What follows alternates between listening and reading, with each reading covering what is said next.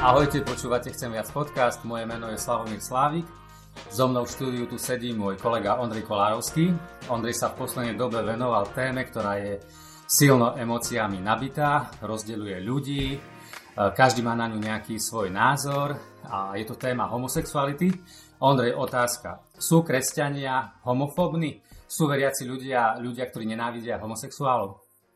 Ahoj, ďakujem za hneď prvú otázku. Ideme priamo do témy. Výborná otázka. Verejná diskusia ide tým smerom, ako by tradičné cirkvi boli homofóbne. S týmto zásade nesúhlasím. Samozrejme, sú ľudia aj medzi kresťanmi, tak ako všade, či to kresťan, budhista, ateista, alebo ktokoľvek, tak sa nájdú ľudia, ktorí sú homofóbni, ktorí majú odpor nejaký vnútorný voči komukoľvek, kto je od nich odlišný a nenávidia, ponižujú a tak ďalej. Čiže môžu byť takí ľudia, alebo sú takí ľudia, to si priznajme poctivo, tak ako sú kresťania aj klamári, alebo proste čokoľvek.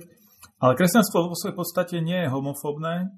Keď pozrieme na Ježiša, ako sa správal Ježiš, on dokonca aj tých, ktorých kritizoval, tak ich neodmietal, alebo nemôžem povedať, že by ich nenávidel, keď kritizoval farizeov, bo sa dokázal s nimi aj veľmi rozumne rozprávať. Takže kresťanstvo ako také nie je homofóbne a keď nejaký kresťan sa správa nenávistne alebo nepriateľsky voči homosexuálom, to vlastne ide mimo evanjelia. Nejde podľa toho, ako žil Kristus.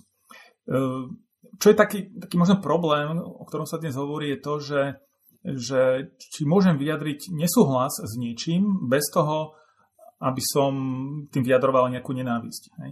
A toto je asi v tej otázke, alebo toto je za tou otázkou, keď poviem ako kresťan, že tak nesúhlasím so životným štýlom homosexuálov, alebo nie som za sobáše, za manželstva osob rovnakého pohlavia, tak niekto povie, tak toto je hneď homofóbne, ja hovorím, nie.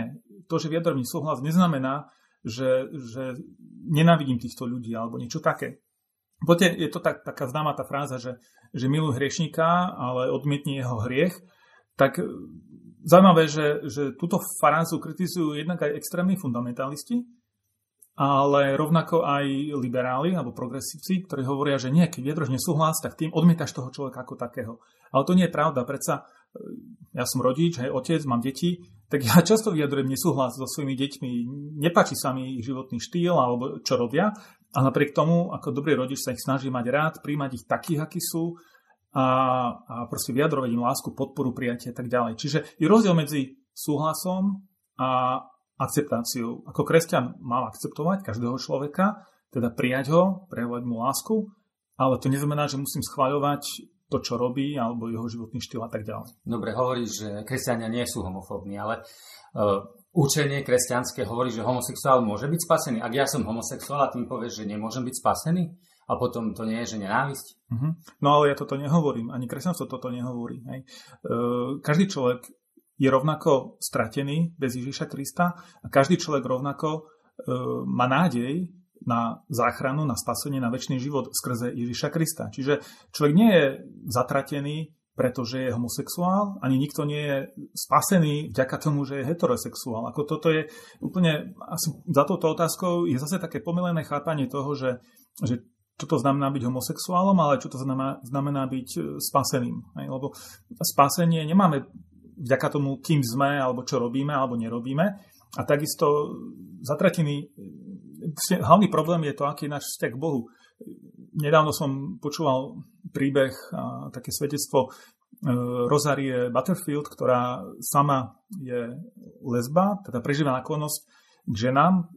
Je to nejaký celoživotný údel, alebo ako sa ona vníma, ale sama hovorí, že jej najväčším problémom alebo hriechom nebolo to, že ju priťahujú ženy, ale najväčším problémom jej života bolo to, že bola ďaleko od Pána Boha. Jej nevera bola hlavný problém. A toto je problém každého z nás. V tomto sme všetci na jednej lodi, že aký je náš vzťah k Bohu. A tu máme všetci rovnaký problém, hoci sa možno prejavuje rôznym spôsobom. Čiže poviem, byť homosexuálom nie je prekliatie a nie je to zatratenie, takisto ako to, že niekto heterosexuál sám o sebe nie je požehnanie alebo nejaká záchrana v tom. A v skutočnosti, keď rozprávame o kresťanstve a homosexualite, Koľko toho naozaj v Biblii je o tej homosexualite? Koľko je tam tých textov?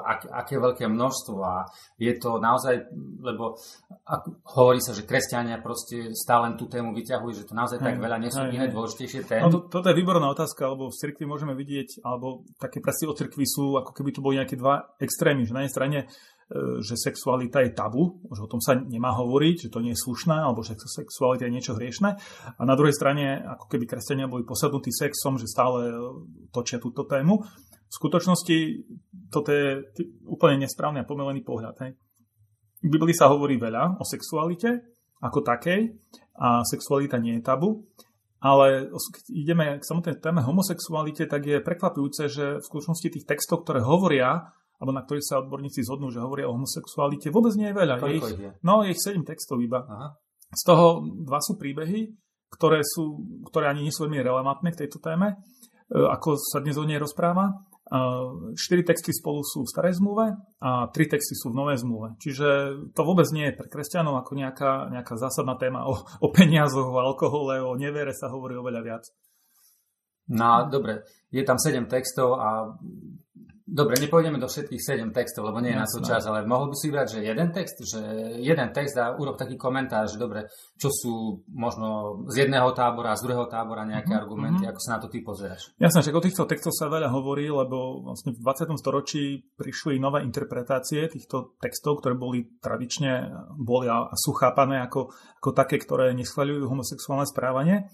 A v 20. storočí prišli teológovia s reinterpretáciou, teda s novým pohľadom na tieto texty. Tak ja som sa tomu venoval v uplynulých mesiacoch a teda môj záver stručne je taký, že Biblia naozaj popisuje homosexuálne správanie ako hriešne správanie. Ale jeden text povedzme. Jasné.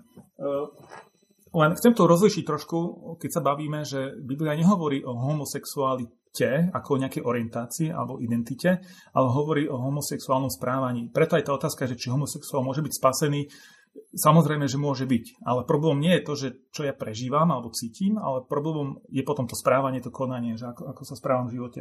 Tak ten príklad textu, ja by som vybral jeden text z Novej zmluvy, pretože tento svojím spôsobom sa dotýka alebo nejak reflektuje aj na tie starozmluvné texty. Je to napríklad tento z 1. listu Korinským, zo 6. kapitoly 9. a 10. verš, tak ak dovolíš, ja to prečítam.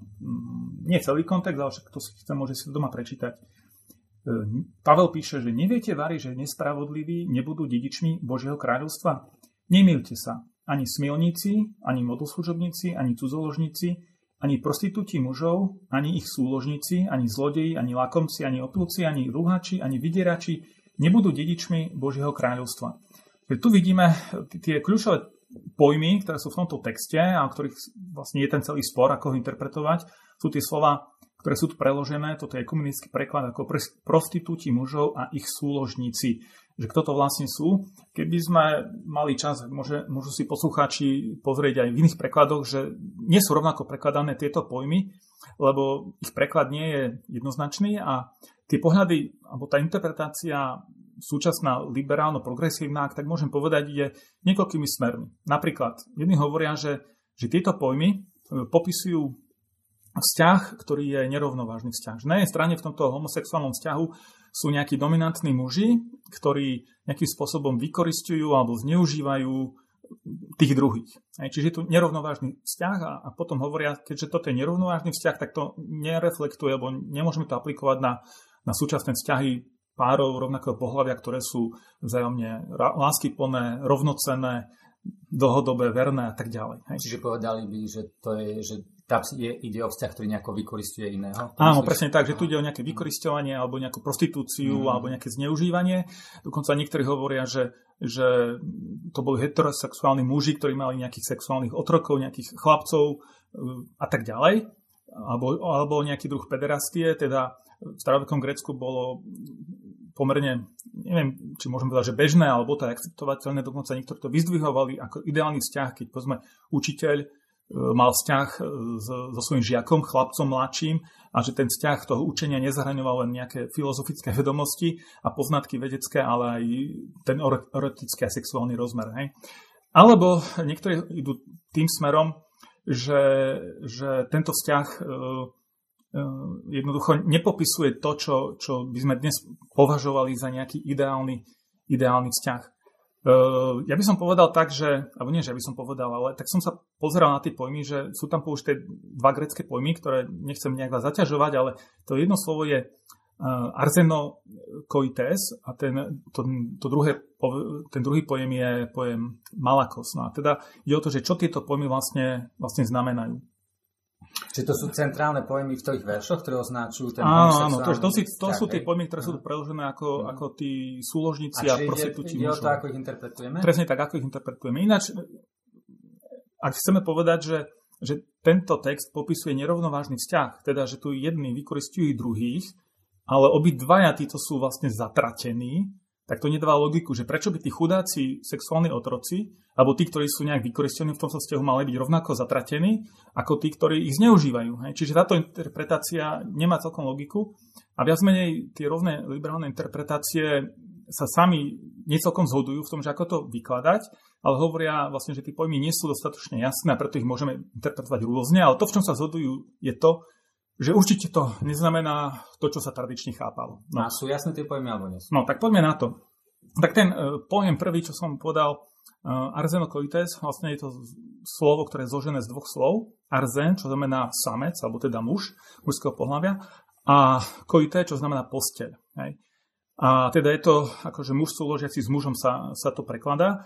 Zaujímavé, že toto slovo, nemáme žiaden doklad zo starovekých textov, že by toto slovo použil niekto pred apoštolom Pavlom. Že vlastne prvý známy výskyt tohto slova je práve tu u apoštola Pavla. A toto je zaujímavé. Zdá sa, že Pavel bol ten, ktorý toto slovo vymyslel. Že to neologizmus. No a teraz Pavel bol ramíd, vzdelaný ako v gréckych reáliách, tak aj v židovských. A zaujímavé, že presne tieto dve slova, arzen a koité, boli použité v Septuaginte, čo je grécky preklad starej zmluvy, ktorý v tej dobe Židia bežne používali ako svoje sväté písmo. A tieto dve pojmy sú použité práve v tých textoch v 3. knihe Mojžišovej, ktoré sú tie dva texty z tých 4, čo som spomínal, že sú v starej zmluve, ktoré hovoria o zákaze homosexuálneho styku. Tam sa hovorí, to sú zákazy, že teda muž nemá mať styk pohlavný s iným mužom.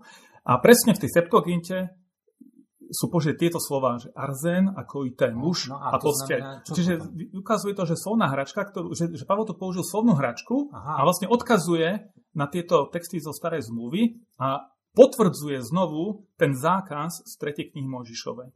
Hej.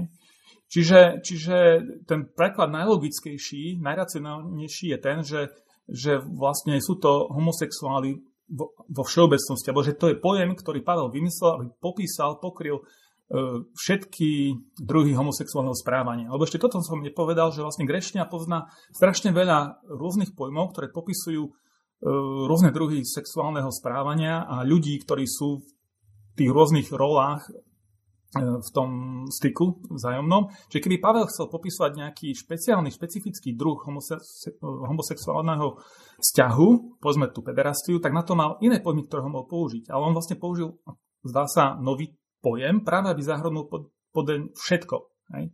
Čiže to, no, že tu ide... Keby on chcel opísať napríklad ten vzťah vykorisťovania, mal by na to dostatočné. Áno, tak mal iné pojmy, ktoré mohol na to použiť. Hej. No a ešte ten druhý pojem, aby sme to mali úplne malakos, to je slovo, ktoré... Ten prvotný význam je ako jemný, mäkký, ako nejaká jemná látka to môže byť. Hej. A v prenesení na človeka môže to znamenať ako nejakého mäkkého človeka alebo zženštilého človeka alebo niečo také. Ale teda môže to znamenať dokonca aj povaľača. Hej. Čiže to slovo môže mať nejaký sexuálny nádych, ale nemusí mať nevyhnutne sexuálny nádych. Hej. Ale keďže tu máme vymenované, ako som to čítal, že sú tam rôzni opilci, smilníci, cudzoložníci, klamári a neviem čo všetko. A potom sú tam tí, povedzme, homosexuáli alebo títo povaľači, nemáme dôvod nejak práve tieto dva pojmy vytrhnúť z celej tej reťaze tých pojmov a tvrdí, že tu ide o nejaký zvláštny vzťah vykoristujúceho a vykorisťovaného. Jednoducho Pavel tu popisuje rôzne druhy správania cez cudzoložstvo, klamstvo, modloslužebníctvo a aj teda homosexuálny styk. A jednoducho je to reťaz z rôznych týchto nesprávneho nastavenia človeka a jeho správania. Nemáme dôvod nejak účelovo vytrhávať dva z nich a tvrdiť, že tu ide o nejaký nejaký pokrivený vzťah, ktorý nereflektuje to, čo dnes poznáme. Najvyššie ešte, ak môžem, by som doplnil, že v staroveku poznali také homosexuálne vzťahy, ktoré dnes tiež poznáme ako obojstranné, dlhodobé láskyplné alebo rovnocenné, že nie je pravda, že všetky sexuálne vzťahy v staroveku alebo homosexuálne vzťahy v staroveku boli iba nejaké nevyvážené a vykoristujúce alebo niečo také. To proste nezodpovedá pravde z toho, čo vieme o staroveku a sexualite povedzme rímskej ríši a podobne. A napríklad liberálni teológia to vidia všetci rovnako, že je tam taký súhlas, ako sa vykladajú tie veršie, tie státie alebo aké to je? No toto je tiež zaujímavé, že sú liberálni teológovia, ktorí prichádzajú k záveru takému ako tradičná teológia, a síce, že Biblia naozaj nedáva priestor preto, aby sme interpretovali tie biblické texty nejakým iným spôsobom, a teda, že Biblia ako taká naozaj odmieta homosexuálny pohlavný styk. Ale keďže sú liberálni a Biblia pre nich nie je takou normou alebo natoľko záväznou ako v tradične ortodoxne chápanom kresťanstve, tak to pre nich nie je problém zásadný. Hej? Ja som v úvode povedal, že táto téma je taká nabitá emóciami a je taká, že rozdeľuje ľudí. A ty, keď si sa tej téme venoval a keď sleduješ tú spoločenskú debatu a rozmýšľal si nad tým, čo by podľa teba malo byť v tej spoločenskej debate úplne inak, ako je teraz? Tak je tu viacero vecí a celá tá debata je asi nešťastne nastavená, lebo na jednej strane no najviac počuť tých, ktorí najhlasnejšie kričia. Najhlasnejšie kričia práve tie extrémy. Jeden ten, ktorý je povedzme až homofóbny, a druhý extrém, ktorý zase presadzuje nejakú jednu agendu, ale tiež treba povedať, že ani nie všetci ľudia z komunity LGBT sa stotožňujú s tou agendou progresívnych aktivistov, hej, ktorí bojujú akože za ich práva. A v tejto kultúrnej vojne, keď to tak môžem povedať, žiaľ sa mám obavu, že tá diskusia sa nevedie k tomu, že aby sme týmto ľuďom reálne pomohli alebo aby sme im lepšie rozumeli, ale ide tu o to, že kto vyhrá. Ale tam, kde sa strieľa, tak tam sú aj nejaké obete a ja mám obavu, že najväčšou obeťou sú práve tí ľudia, o ktorých sa akože bojuje, že samotní homosexuáli, lebo sa zosilňujú vášne, jednak aj tie nenávistné. A teda to nastavenie je celé zlé. Ja netvrdím, že cirkev môže toto nejak zásadne zmeniť, ale určite ako kresťania by sme mali byť počutí. Nie v zmysle, že sa zapojíme do tejto kultúrnej vojny, ale v tom, že to, čo sme naznačili, že byť ako Ježiš Kristus, že prejavovať ľuďom, každému bez ohľadu na to, kto je, aký je, kde je, lásku, prijatie a záujem. Nie len deklaratívne, ale reálne. Ale zároveň zostať verný pravde. Že myslím, že tieto dve veci sa nevylučujú a ja sa o to osobne aj nejakým spôsobom snažím. No vlastne to, keď ty si to tak študoval a rozmýšľal nad tým, že sú také, že ty si sa osobne v niečom posunul, že nejako lepšie tomu rozumieš, aj možno nejako si prehodnotil svoj postoj v tomto celom? Áno. Ak to môžem naznačiť v takých dvoch rovinách, že jednak, že naozaj pre mňa bola otázka, že čo hovorí Biblia k tejto téme. Keďže som kresťan, dokonca teológ a tak ďalej, tak ma to zaujímalo, že naozaj tu nie je priestor, aby tieto texty boli interpretované inak. No a prichádzam jednoznačne k záveru, že nie, že Biblia naozaj neschvaľuje homosexuálne správanie ako také. Čiže to je jeden záver, že poďme tomuto lepšie rozumiem, mám nejaké argumenty a tak ďalej.